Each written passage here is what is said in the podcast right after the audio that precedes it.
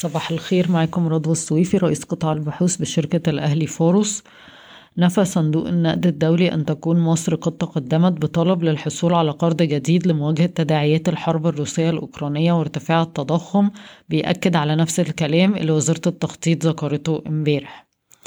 منح رئيس مجلس آه، آه، الوزراء حوافز للأنشطة الاستثمارية المتعلقة بالاقتصاد الأخضر والذكاء الاصطناعي ودعم الابتكار ومشاريع البحث العلمي والتوطين الصناعي بالإضافة إلى تسهيل بيئة الأعمال في مصر من خلال تبسيط الإجراءات. وافق مجلس الوزراء على منح حوافز ضريبية لمشروعات استثمارية في قطاع الكهرباء والطاقة المتجددة زي تخزين وتصدير الهيدروجين الأخضر والأمونيا الخضراء والقطاع الصناعي الذي يشمل بدائل صديقة للبيئة آه، خاصة استخدام المنتجات آه، البلاستيكية وكذلك الاستثمارات في قطاع التعليم والرياضة.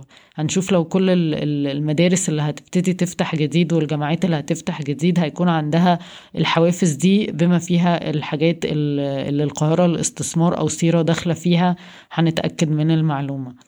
انخفض العجز التجاري في شهر ديسمبر 2021 بنسبة 21.5% على أساس سنوي ليسجل 2.4 مليار دولار بسبب زيادة الصادرات 45% لتصل إلى 4.3 مليار دولار وارتفاع الواردات 11% فقط مسجلة 6.7 مليار دولار.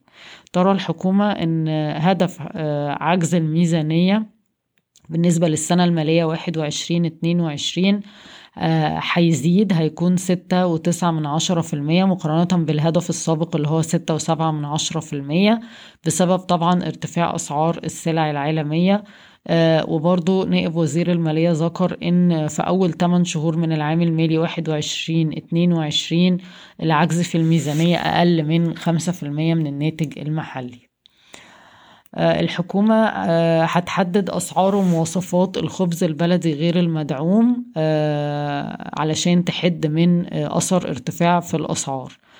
النهاردة الاحتياطي الفيدرالي هينتهي من اجتماعه لمراجعة أسعار الفايدة ومن المتوقع أن يرفع سعر الفايدة بمقدار 25 نقطة أساس.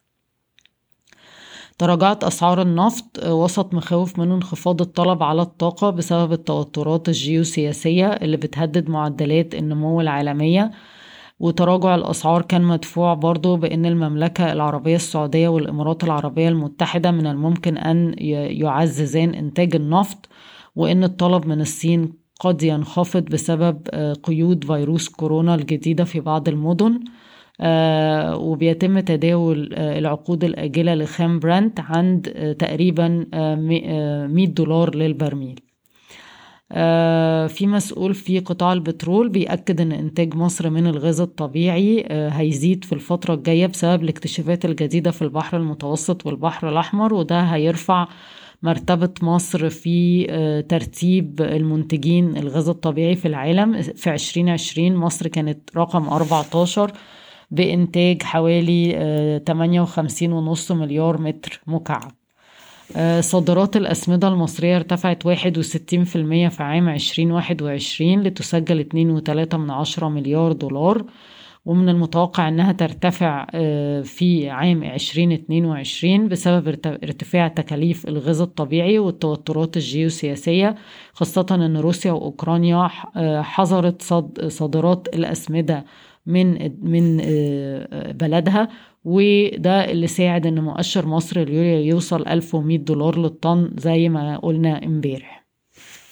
بالنسبة لأخبار الشركات تدرس الحكومة المصرية تصنيع توك توك كهربائي كبديل للتوك توك العادي وده هيتم تصنيعه في شركة النصر للسيارات آه، بالشراكة مع شركة كورية. آه، بنك تنمية الصادرات حصل على موافقة البورصة لزيادة رأس المال باتنين مليار جنيه آه، من خلال إصدار حقوق أولية عشان يوصل برأس المال بتاعه لخمسة وتلاتة من عشرة مليار جنيه بإصدار ميتين مليون سهم بقيمة اسمية عشرة جنيه للسهم آه عبور لاند هتوزع خمسة وستين قرش بعائد عشرة وستة من عشرة في المية. وآخر آه، تاريخ لحق التوزيعات 28 مارس والتوزيع في 31 مارس. شركة لامار للمنتجات الزراعية هتستثمر 500 مليون جنيه في الثلاث سنين القادمة علشان تعزز خطوط الإنتاج وبناء مصانع جديدة. بشكركم ويوم سعيد.